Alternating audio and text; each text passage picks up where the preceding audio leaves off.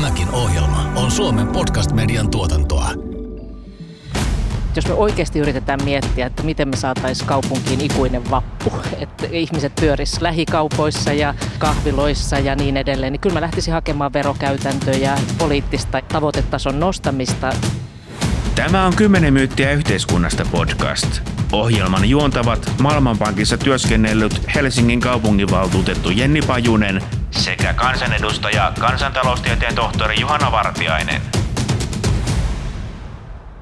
Meillä on tänään vieraana Mari Vaattovaara, joka on kaupunkimaantieteen professori Helsingin yliopistosta, ja Juha Kostiainen, joka on YITn kaupunkikehityksen johtaja sekä Tampereen yliopiston strategisen kaupunkikehityksen dosentti. Eli tänään me keskustellaan 15 minuutin kaupungista ja selvyyden vuoksi 15 minuutin kaupungissa kaikki elämän kannalta oleelliset palvelut löytyvät 15 minuutin kävely- tai pyöräilymatkan päästä. Mites Mari, onko tämä haaveilua vai ei?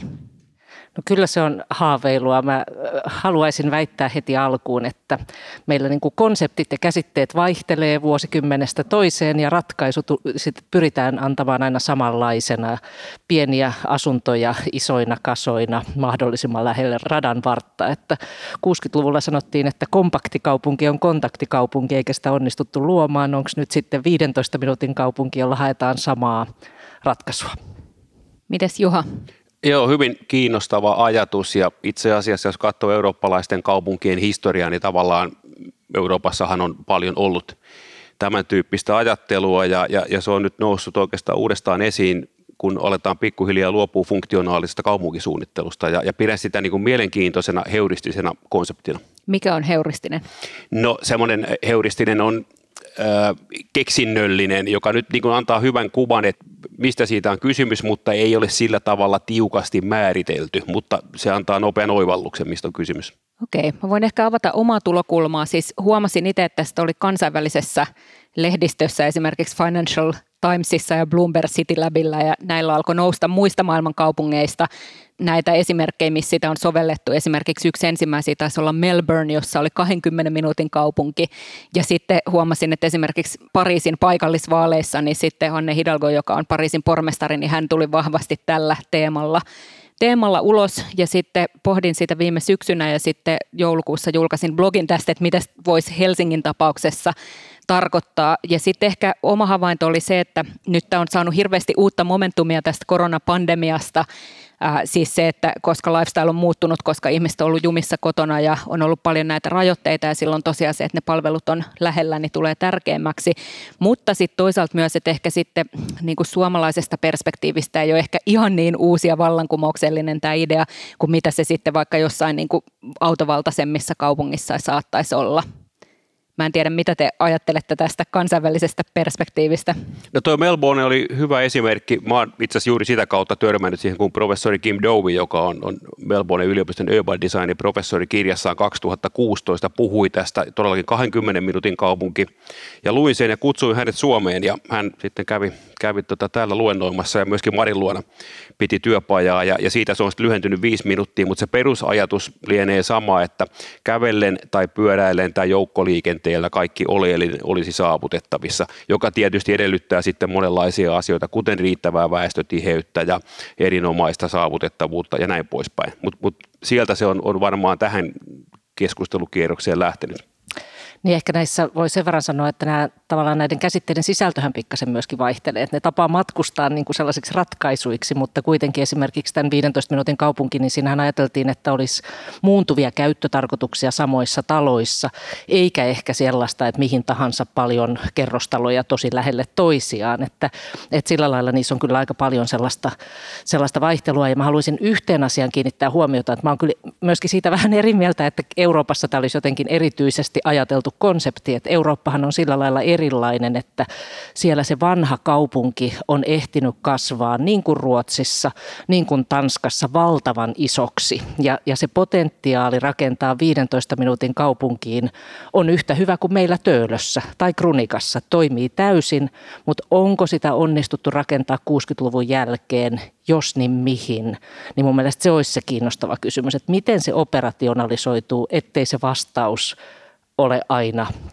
sama. Mutta kun te sanot, sanokaa, kun te puhutte 15 minuutin kaupungista, niin onko tässä todella nyt se ajatus, että pitää löytyä kaikki palvelut tältä säteeltä vai puhutaanko me yleisesti siitä, että miten nopeasti voi liikkua kaupungin laidalta toiselle.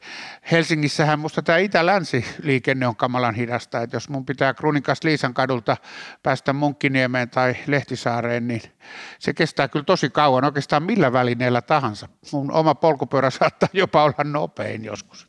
Niin, siinä on varmaan tätä määrittely tosiaan kysymyksiä, siis se oli ehkä vähän sellainen, mitä siihen omaan avaukseenkin sain sitten palautetta monelta muulta eri puolueelta, että kyllä mekin olemme tästä jo puhuneet, mutta sitten kun sä katsot, että mitä on puhuttu, niin se on ollut hirveän otsikkotasolla, että mitä se oikeasti käsittää.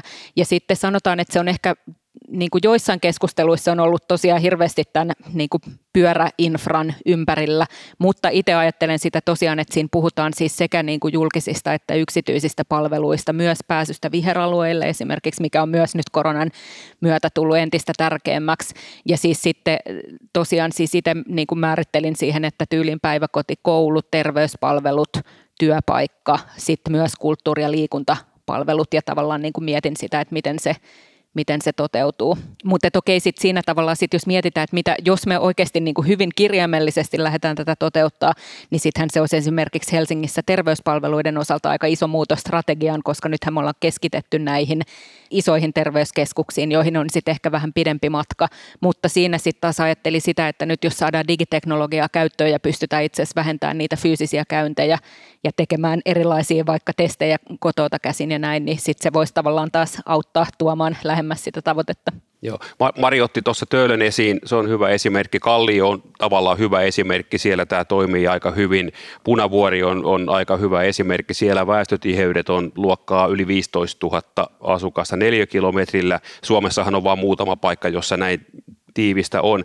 Ja jotta ne kaikki asiat olisi kovin lähellä, niin sehän vaatii nimenomaan sen riittävän väestötiheyden. Ja siinä mielessä tietysti niin kuin hyvin monessa kaupungissahan meillä on niin kuin sen kanssa paljon tekemistä. Ja sitten siihen tulee se saavutettavuus eri, eri välineillä ja sitten siihen tulee myös se toimintojen sekoittuneisuus, joka meillä on ollut vähän vaikeaa silloin kun meillä on työpaikka-alueita, niin ei meidän tule 15 minuutin kaupunki. Eli tavallaan kyllä tämä funktionaalinen ajattelu aika syvässä, että, että lähiössä asutaan, tämä on työpaikka-alue, tuolla on marketti, täällä on palvelut ja, ja muutamilla alueillahan tämä on toisinpäin, ne on just tämmöisiä vanhoja alueita ja sitten 70, 80, ehkä 90-luvullakin vielä tavallaan pidettiin kiittäisi funktiopohjaisajattelusta. Ja tämä on nyt tavallaan hieman murenemassa, jos katsoo Helsingin uutta yleiskaavaakin, ja, ja tämä 15 minuutin kaupunki tarkoittaa juuri sitä, että me ei enää ajatella tällä tavalla.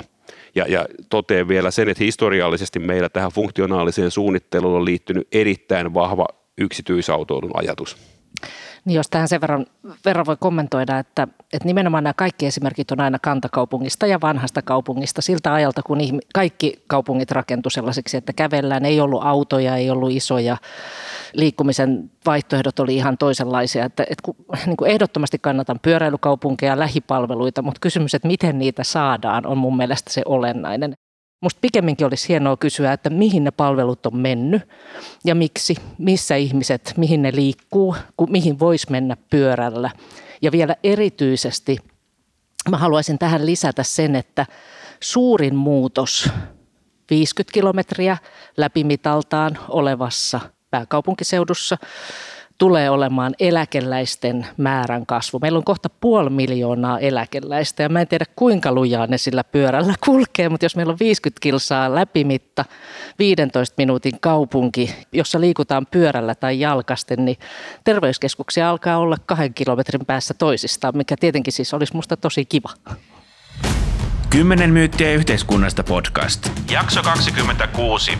15 minuutin kaupunki on haaveilua. Mitä muita muutoksia se edellyttäisi tavallaan sitten, että jos väestö ikääntyy, niin mitä se tarkoittaa kaupungin kannalta? Miten pitää muuttaa nykykaupunkirakennetta, jotta se olisi niin kuin ystävällisempi näitä sit ikäihmisten tarpeita kohtaan? Kyllä mä ottaisin, mä haluaisin palauttaa keskusteluun turvallisuuden, ihmisen mittakaavan. Se on hävinnyt aikapäiviä, no jo highwayta, jotka menee kaikkien niiden isojen talojen välistä.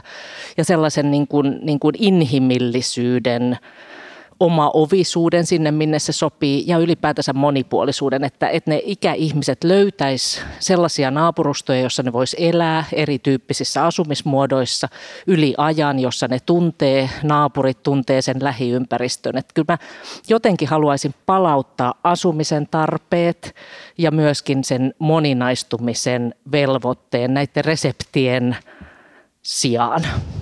Musta tämä sopii erittäin hyvin tämä kuvaamasi ajatus nimenomaan 15 minuutin kaupunki. Mä viittaan tässä vielä David Simi, joka on Geelin toimiston luova johtaja, kirjoitti kaksi vuotta sitten kirjan Soft City, joka on tavallaan yksi esimerkki tällaista ajattelusta ja nimenomaan lähtökohta hänellä oli, että inhimillinen mittakaava, vain kohtuullisen korkeita, hyvät kävelyympäristöt, hyvät pyöräilyympäristöt, moninaiset rakennusten muodot ja kerroksellisuus ja kaikki se, mitä tavallaan ollut vanhoissa kaupungeissa.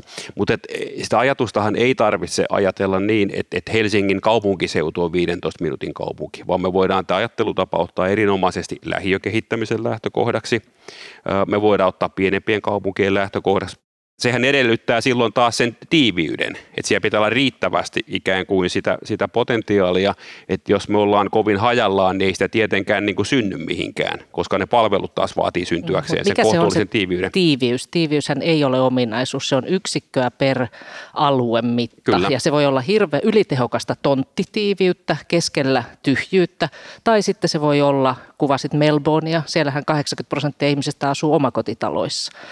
Sehän on hyvin erilaista. Meillä on hyvin erilaisia kaupunkeja, hyvin erilaisilla ratkaisuilla saadaan erilaisia aluetehokkuuksia ei tiiviyttä kortteli. Tosta, siis se on äärettömän tärkeää ymmärtää, että Helsingissä tulee olemaan kasvava vanhojen ihmisten joukko ja silloin vaikka semmoinen yksilöllinen liikkuminen toivottavasti tulevaisuudessa jollain sähköautolla on, on myös mahdollista, koska ei, vanhat ihmiset ei pitkiä, vanhimmat ihmiset ei pitkiä matkoja kävele tai pyöräile.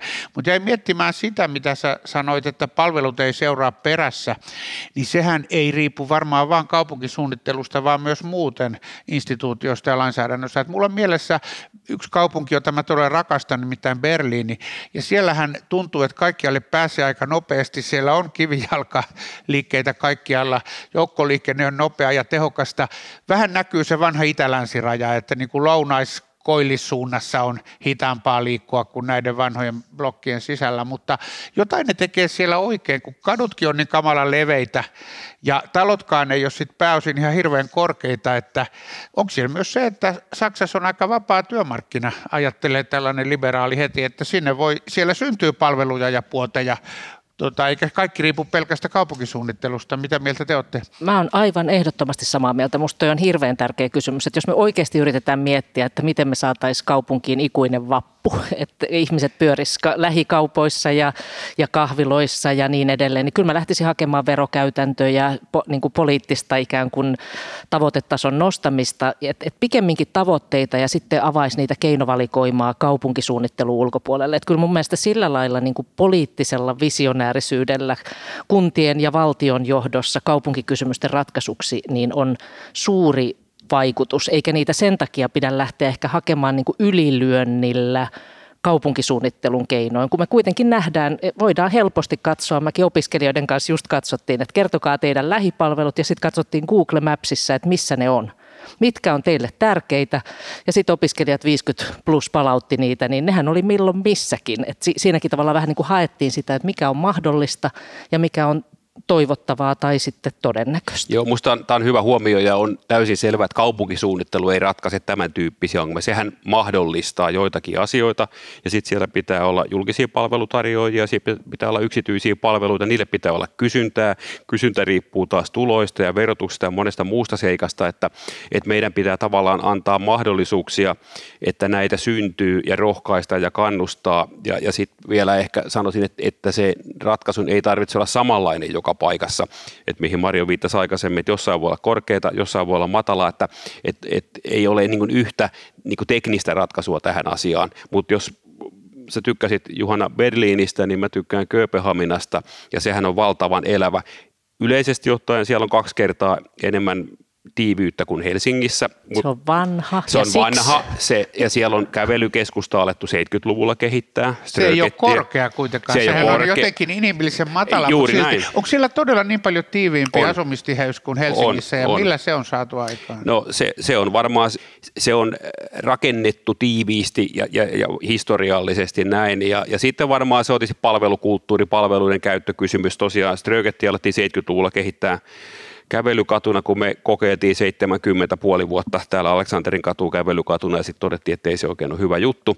Eli siellä on tehty näitä asioita kymmeniä vuosia sitten ja, ja se mittakaava on just ton tyyppinen, kun sanoit, ihan vastaavasti kuin Amsterdamissa. Ne on 3-5 kerroksisia, mutta, mutta tavallaan e, siellä on riittävästi sitä. Ja tämä samahan tulee sitten joukkoliikenteet. Jos me sanotaan, että pitää olla hyvä access, saavutettavuus.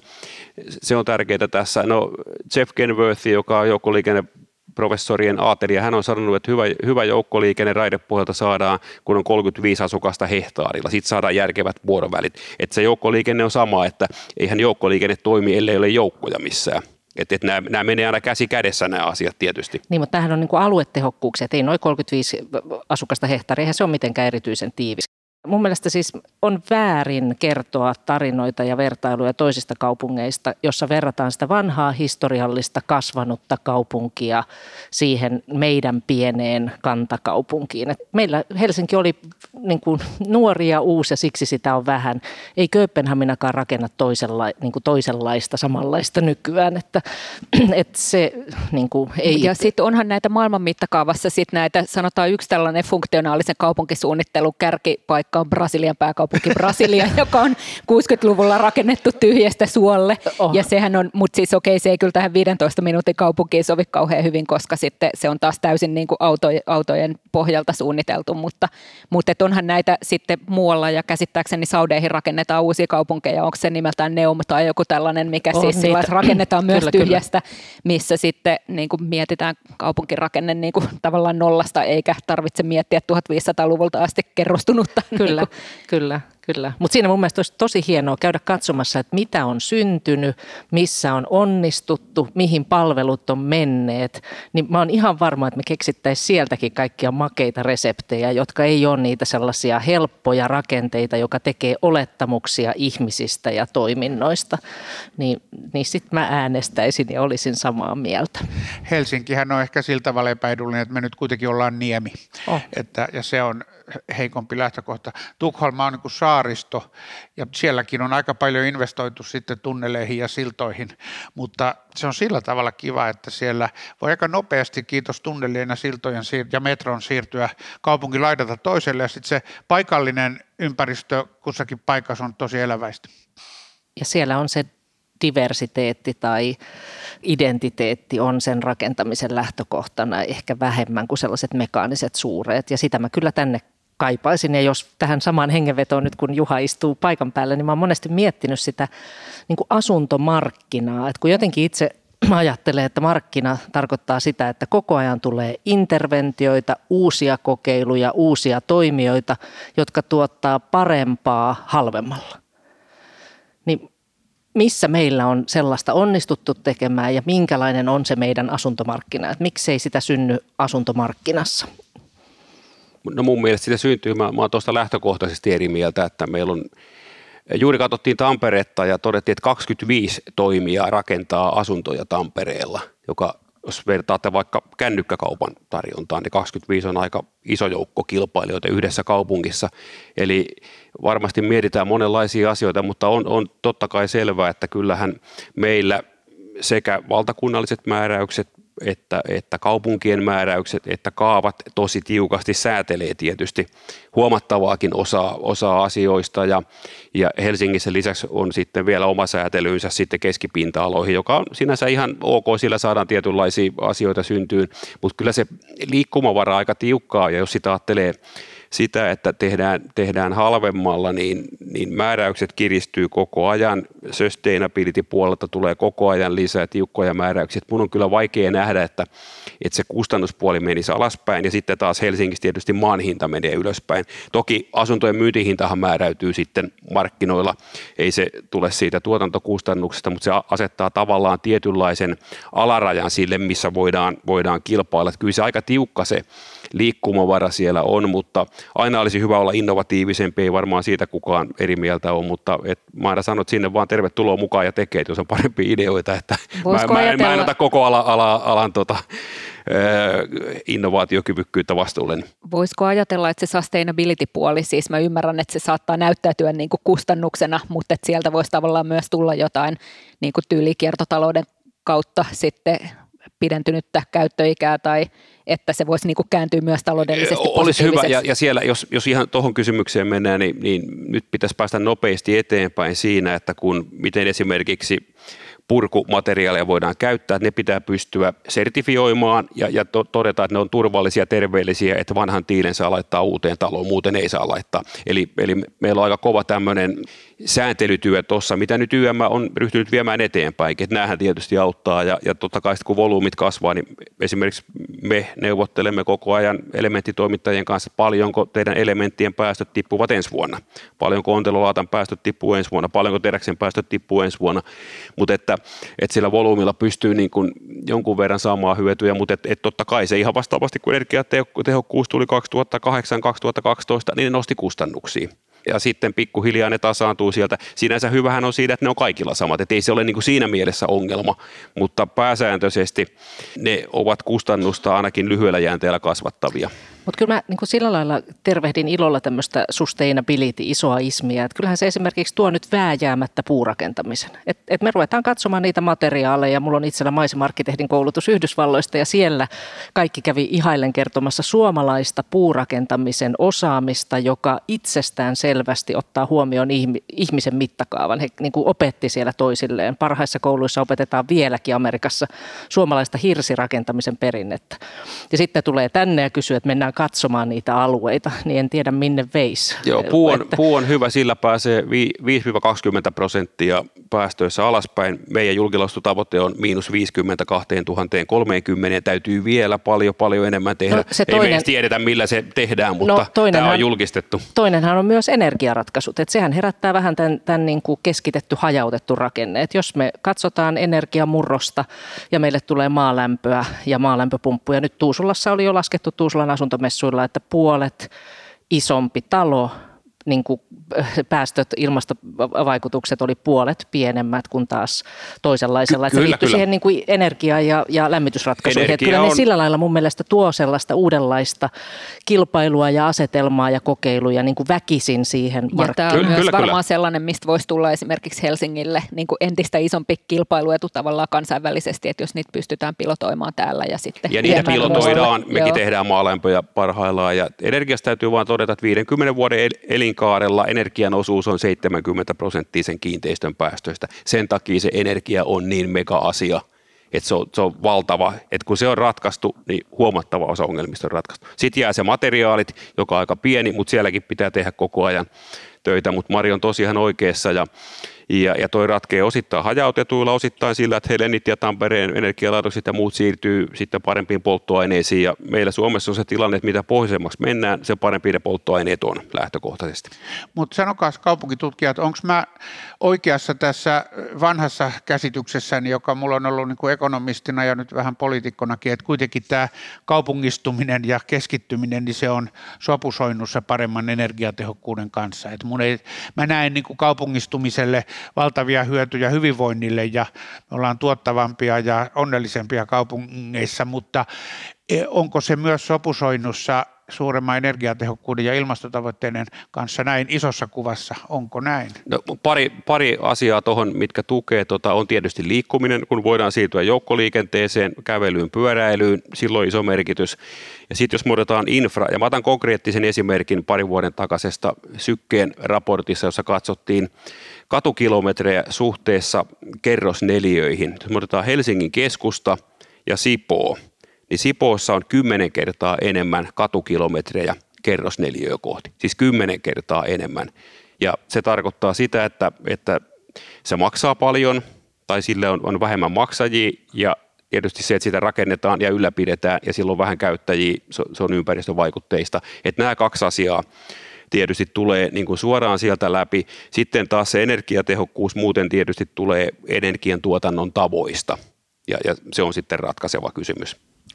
Niin tästähän on tutkimuksellisesti paljon, paljon väitellään, että, että varmaan niin kuin, niin kuin isossa kuvassa juuri niin, että silloin mä jotenkin itse ajattelen, että ne on kaupunkiseutuja ja kenties niiden lähellä olevia pikkukaupunkeja ja sellainen niin kuin tiivistyvä rakenne, mutta se ei missään tapauksessa tarkoita yhdenlaista korttelimuotoa tai kaupungin osarakennetta. Mutta sitten tästä elämäntavasta ja kokonaiskulutuksesta, siitähän on, että voidaan laskea teitä ja voidaan laskea erilaista, mutta siitähän on ihan valtava erimielisyys, että missä määrin, kenen meistä elämäntapa on kaikista vähiten kuluttava.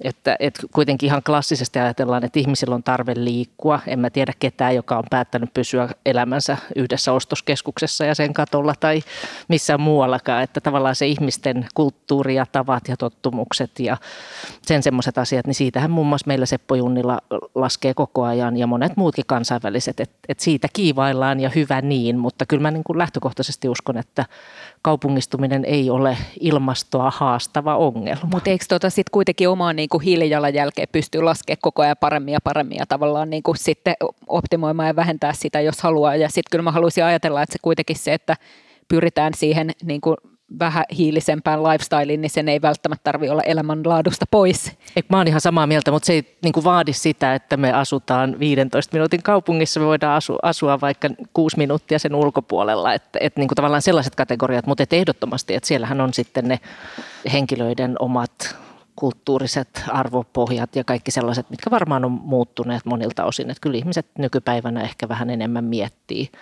ja hyvä niin, että mihin sen kulutuksensa ja liikkumisensa suhaa.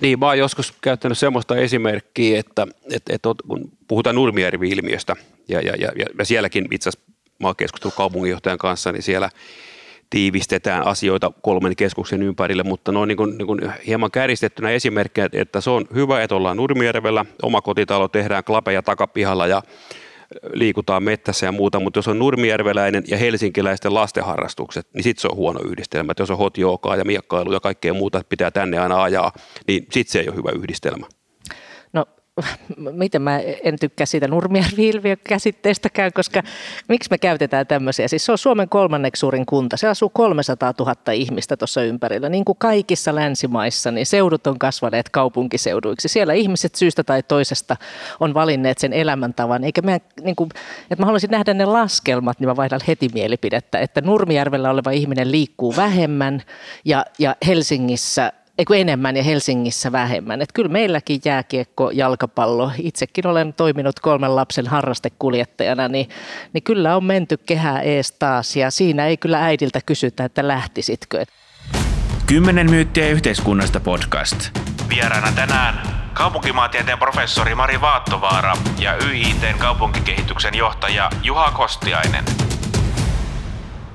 jos palataan vielä siihen 15 minuutin kaupunkiin ja sitten pohditaan sitä näiden niin päiväkotien ja koulujen kannalta, niin siinähän meillä on nyt ollut siis tällä hetkellä ilmeisesti niin kuin keskiarvo päiväkotimatka on 11 minuuttia Helsingissä, mutta se rajahan on laitettu puoleen tuntiin, että niin puolessa tunnissa kotoa pitää päästä. Mutta siinä tavalla, jos me ollaan sitten kuitenkin niin kun itse asiassa se toteutuu varsin hyvin, niin miksei sitä tavoitetta voisi laskea siihen 15 minuutin matkaa kotoa. Ja toi on mun mielestä, mä olin joskus 20 vuotta sitten Pentti Mekliinin tämmöisessä kaupunkiseututyöryhmässä, jossa laskettiin ja mietittiin erilaisten palveluiden sitä väestöoptimimäärää, että erikoissairaanhoidolla puolitoista miljoonaa ja, ja niin edelleen. Niin siinähän päiväkotihan on näistä kunnallisista palveluista se, jonka eteen. Et siinä mä kyllä toivoisin. Siinä mun mielestä niin kuin päiväkotilasten ja koululaisten kävelymahdollisuuksien järjestäminen, niin siellä tulisi inhimillistä mittakaavaa, sieltä tulisi terveellisyyttä ja turvallisuutta. Et mä niin toivoisin, että ne olisi ne suureet, niin ne paljon helpommin antaisi sille 50 kilometrin läpimidan tai 100 kilometrin läpimidan seudulle sellaisia elementtejä, jotka, jotka olisi mun mielestä toivottavia asumisen laadun, lähiympäristön laadun ja sitä kautta koko kaupunkikehityksen näkökulmasta. Mä vielä ottaisin kantaa vähän tähän erilaistumiseen, mistä Mario vähän puhui ja muistan itse, kun tulin YITlle ekan kerran 20 vuotta sitten me alettiin puhua aluebrändäyksestä ja teemottelusta ja se herätti hirveästi vastarintaa, että te haluatte siitä gated community ja muita, mutta kun me halutaan vaan, että nämä alueet voisivat olla erilaisia. Ja se, että joku on erilainen, niin sehän ei tarkoita, että se on kalliimpi tai halvempi. Erilaisuus on vain erilaisuutta. Ja, ja musta tässä 15 minuutin kaupungissa täytyy pitää sama ajatus, että ne eivät voi olla samanlaisia.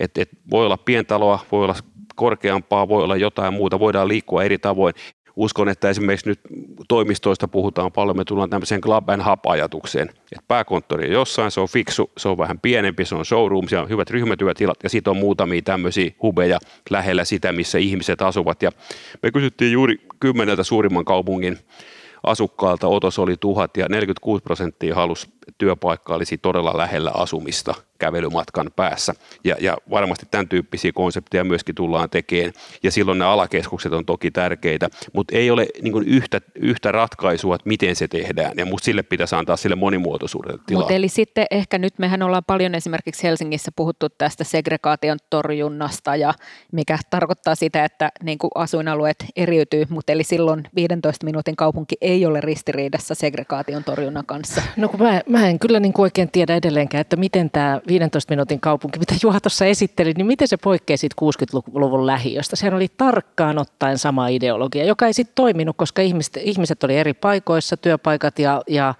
ja palvelut ei lähiöissä ei, ei, silloin oli, oli lähiöt, missä asuttiin, silloin oli yritysalueet, jossa oli työpaikat, sitten alkoi tulee marketteja, missä käytiin autolla kaupassa, sitten oli päiväkodit ja koulut Mutta ja harrastukset. yritykset on sehän vielä funktio- kasautuneempi. Ei, kun sehän oli funktionaalisen mut, kaupunkin jos me katsotaan tällä hetkellä, niin mitä on yritysten osalta tapahtunut, niin nehän on vetäytynyt vielä tarkemmin muutamaan nippuun. Yksi niistä on tuossa, muutamat on täällä Helsingin alueella, ja sitten yksi on tuossa Otaniemen, Keilaniemen kupeessa ja Kyllä. toinen on Aviapoliksessa. Et sehän on ollut aivan trendinomainen, että ei ne ole menossa hajalleen naapurustoihin, vaan pikemminkin tiukkaan nippuun. Joo, mutta siinä on semmoinen muutos, jos katsoo nyt mitä maailmalla tapahtuu, niin näistä näistä toimisto- ja teknologiareservaateistahan ollaan tekemässä tämmöisiä urbaaneja alueita. katsotaan vaikka Milanon Mindy tai, tai tota Dumbo New Yorkissa. Mutta niin on ihan eri asia. Ei kun niistä nimenomaan, siis halutaan tehdä nyt ei sellaisia yhden funktion alueita, vaan että siellä on asumista, siellä on palvelua, siellä on kiinnostava katuympäristö, siellä on ehkä yliopisto, siellä on toimintoja. Eli me tullaan tavallaan tästä samasta niin kuin vanhasta teknologiakeskus Science Park-ajattelusta oikeasti tämmöisiin innovation districteihin, jossa nämä kaikki asiat, tämä on, tämä on nyt tämän päivän kehitys maailmalla. Luovaa rosasta hipsteri kahviloita. Ja, niin, ja, sehän on kuitenkin... ja, ja mitä, mitä Keilaniemessä tapahtuu, mä puuhaan siellä itse, mulla on isot hankkeet työpöydällä, niin Keilaniemeä urbanisoidaan. Sinne tuli raidejokeri, sinne on tullut metro, sinne tulee asumista, sinne tulee lisää toimistoja, sinne tulee rantapromenaadi, sinne tulee kahviloita, sinne tulee ravintoloita. Sitähän urbanisoidaan eikä pidetä yritysalueena. Ja onhan sitten meidän oma niin kuin varmaan sellainen eniten lähellä Telliskiveä Tallinnassa on sitten Teurastamon alue, mutta sehän ei ole nyt vielä niin kuin ehkä päässyt siihen tai niin kuin tullut sellaiseksi niin elinvoimaiseksi, mitä oli alun perin ajateltu, mutta ehkä nyt kun siinä asukaspohja kasvaa ympärillä. Ja Marjanolla ykkönen, jonka kilpailu vedi meidän puolesta Marian 01 idea on, että se on urbaani kortteli, siellä on erilaisia palveluita, siellä on työpaikkoja, se on kaupunkirakennetta, se on läpihengittävä, ei se ole mikään suljettu toimistoyhteisö, siellä on toista startuppia, se kasvaa, että on ihan sama, ei ne halua olla enää jossain eri paikassa nipussa, vaan ne haluaa olla siinä kaupunkimaissa ympäristössä. Ehkä tätä edesauttaa se, mikä ainakin bisneslehdistöstä oppii, että yritykset alkaa osittain tämän pandemiankin vuoksi käyttää toimitiloja huomattavasti joustavammin, että mennään semmoisiin toimistohotelleihin, jotka todella voi olla myös asumisympäristöissä, joissa sit toimitilaa voi sopeuttaa tarpeen mukaan ylös ja alas ja ei tarvita niin yhtä isoa pääkonttoria. Ja se taas on trendi, jota tämä epidemia on vahvistanut, että, ja joka tukee sitä, mitä Juha tässä luonnehti, eikö vaan? On ja sehän, sehän on ihan totta ja tämä muutos on tapahtunut aikaisemmin, että ennenhän huoneet oli 12, 15, jopa 24 kokoisia sitten mentiin osin yhteistiloihin. Tiedetään edelleenkin, että käyttöasteet on 50 paikoin jopa 20 prosentissa, että siellä varmasti tulee iso murros, mutta jos hetkeksi palataan kuitenkin siihen segregaatioon ja eriytymiseen, niin kyllä mä itse kannan huolta viimeisen 20 vuoden aikana. Meillä on asuntojen keskikoko pudonnut dramaattisesti pääkaupunkiseudulla kaikissa kunnissa, Helsingissä kaikista vähiten, mikä on vähän, vähän erikoistakin. Ja sitten samalla niitä pienten asuntojen määriä on nostettu huimaksi. Niin kyllä mä itse segre, niin kuin segregaatiotutkijana pelkään, että vuosikymmenten jälkeen asumisesta ja asuinympäristöstä tulee uusi eriyttävä tekijä eri väestöryhmien välille. Että, että nämä niin kuin makeen urbaanit konseptit näyttää sitten kuitenkin keräävän monin paikoin pieniin asuntoihin pienitulosta väkeä? No musta tota, varmaan pitkällä aikajänteellä pitää katsoa. Mä oon katsonut Helsingin lukuja, niin vuodesta 2000 täällä on 35 neliöä per henkilö. Ei, se ei ole kasvanut yhtään, mutta ei ole vähentynytkään. Ja sitten muualla Suomessa on noin 40. Tämä on pysynyt aika lailla vakiona. Ja sitten se, että parina vuonna tehdään enemmän jotain, sitten täytyy katsoa 10, 15, 20 vuoden linjaa, että se on jollakin tavalla jollakin tavalla tasapainossa suhteessa sitten siihen väestörakenteeseen. Tietysti me voidaan sanoa, että olisi hyvä, että kaikki asuisivat väljemmin. Ja sitten taas toisaalta ilmastomielessä me pitää kysyä, että onko se hyvä. Aallon ja Sitran Energia Transition-hanke esitti tässä hiljattain, että 35 neliöä per henkilö olisi ilmastomielessä sopiva, koska mitä isom, isommissa tiloissa ollaan, sen enemmän lämmitetään, enemmän käytetään energiaa, sen enemmän käytetään rakennusmateriaalia. Että sieltä tulee sitten niinku tällaisia, tällaisia kysymyksiä. Ja, ja, ja tota Helsinki on minusta aika tasapainoisesti kyllä hoitanut tätä, ja se tulee tämän keskipinta-alasäännön kautta itse asiassa. Meille ei voi tehdä kovan rahan asuntoja, missä olisi vain yksiöitä mutta tuohon Mari, mitä sanoit, että tulee pieniin asuntoihin pienituloisia, niin se, että onko pienituloisia, niin sehän riippuu meidän niin tuottavuuden jakaumasta taloudessa ja sitä me ei muuteta asuntopolitiikalla, että pienituloisia on aina ja täytyyhän heidänkin jossain asua ja jos ihmiset mieluummin asuu vähän pienemmässä asunnossa kuitenkin kaupunkialueella, niin sehän on hyvä, että heillä on se valinta olemassa. Niin, se, näin, se, näin, näinhän se tavallaan teoreettisesti menee, mutta jo mun väitöskirjassa vuodelta 1998, jolloin ei vielä oikeastaan segregaatiosta kauheasti kannettu huolta, niin pystyttiin näyttämään, että vaikka tuloerot ei lainkaan kasvaneet, niin siitä huolimatta mutta eri väestöryhmät ja nimenomaan huono-osasten osalta alkoi keskittyä tietyille alueille. Ja sehän on vähän niin kuin poliittinen arvo, arvovalinta, että jos näin ajatellaan, että siitä ei ole väliä, me ollaan itse tehty tutkimuksia yritetty hakea aluevaikutuksia ja on kyllä nähty, että esimerkiksi työttömyyden osalta, jos se nousee kovin korkeaksi alueelle, niin näyttää siltä, että ty- todennäköisyys työllistyä heikkenee, eli että sillä olisi negatiivisia vaikutuksia. Onko se niin kuin staattinen malli joka alueelle? Mä oon joskus pari vuosikymmentä herättänyt kysymyksen, että e, e, e, ehkä ei tai onko, mutta että, että musta ne on kuitenkin eri asioita. Se tulonjako jopa seudullisesti ei välttämättä kulje käsikädessä sit sen alueellisen eriytymisen eli segregaation kanssa. Että, että ne on mun mielestä sitten semmoisia yksinomaan oikeastaan poliittisia päätöksiä, että mikä on hyväksyttävää, mikä on toivottavaa ja mitä rakennetaan. Ja jos me ajatellaan nyt vaikka konkreettisesti taas Jakomäkeä, mitä Jakomäessä pitäisi tehdä. Ei kannata varmaan tehdä lisää sosiaalista asuntotuotantoa, koska sitä on siellä paljon. Ja niin kuin Marin tutkimuksessa tiedetään, huono-osaisuus on kasaantunut. No meidän lähiökeskusteluhan on vähän sellaista, että olisi hyvä, että siellä olisi yhteisöllisyyttä tai, tai jotain muuta semmoista kivaa. Katsoo viimeaikaisia muutamia väitöskirjoja, ne sanoo, että lähiöissä paras puoli on se, että niissä on yhteisöllisyyttä. Että sinne tarvitaan investointeja, julkisia investointeja – yksityisiä investointeja, uutta rakentamista, lisää väkeä, lisää palveluita. Että se ei nyt toimi sillä, että yhteisökoordinaattori paistaa makkaraa takapihalla ja todetaan, että täällä on hyvä meininki, vaan se on juuri poliittisia valintoja nimenomaan tässä mielessä. Sinne vaan pitää investoida ja sitä kautta ne kehittyy ja paranee. Ja Joukko, joukkoliikenne on yksi asia, että et, et hyvä joukkoliikenne, yksinhuoltaja, vanhemman kannattaa ottaa työpaikka jostain muualta vastaan. Ne on ihan konkreettisesti taas. Niin, eikö se ole se, mieltä. ne kolme yleisintä keinoa on siis se koulutuksen positiivinen diskriminointi, Kyllä. eli se, että on hyvät koulut joka puolella kaupunkia, Kyllä. sitten tämä Kyllä. Asunto, asuntotuotannon se sosiaalinen sekoittaminen siinä, ja sitten kolmanneksi, että on niin kuin harrastusmahdollisuuksia joka puolella. Ja siitä kyllä tosi paljon valtuustossa Joo. puhutaan. Mutta kyllä, tuota, kyllä, kyllä, kyllä. Mutta tämä on tärkeää, että et, et, et siis e, kaavoituksella ei hoideta nyt segregaatiokysymyksiä. Jos haluaa asua halvalla ja väliästi, niin Helsingin Siltamäki, kaksi tonnia neljä, hieno 60-luvun lähiö, luonnonkaunis ympäristö, että et, et sitten vaan joku valitsee, että se on mieluummin lähellä keskustaa ja maksaa siitä enemmän, että kyllä täällä tavallaan halvallakin voi koko ajan asua. Ehkä vielä viimeinen tähän 15 minuutin kaupunkiin ää, liittyen, niin sellainen, mitä mä oon pohtinut tosiaan se, että niin kuin sit sehän on politikoille tällainen hirveän helppo heitto ja slogan ja sitten varmaan niin kuin aiheuttaa paljon ylimääräistä konsulttityötä, niin kuin sit, jos sitä lähdetään toteuttamaan, niin onko tämä nyt oikeasti tavallaan sellainen asia, mitä kannattaa ajaa?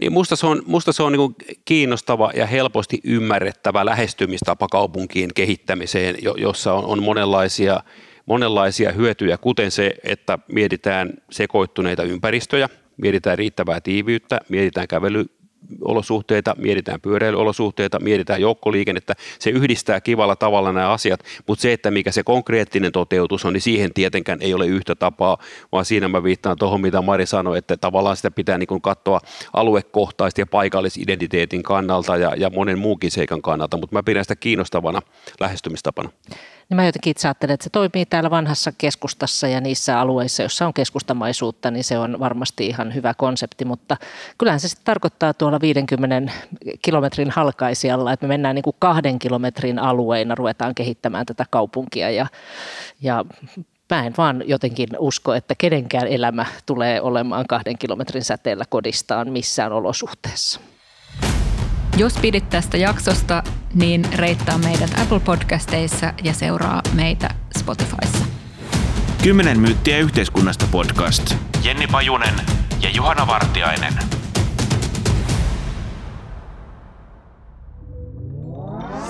Tämän ohjelman tuotti Suomen Podcast Media. Löydät lisää podcasteja osoitteesta podcastmedia.fi.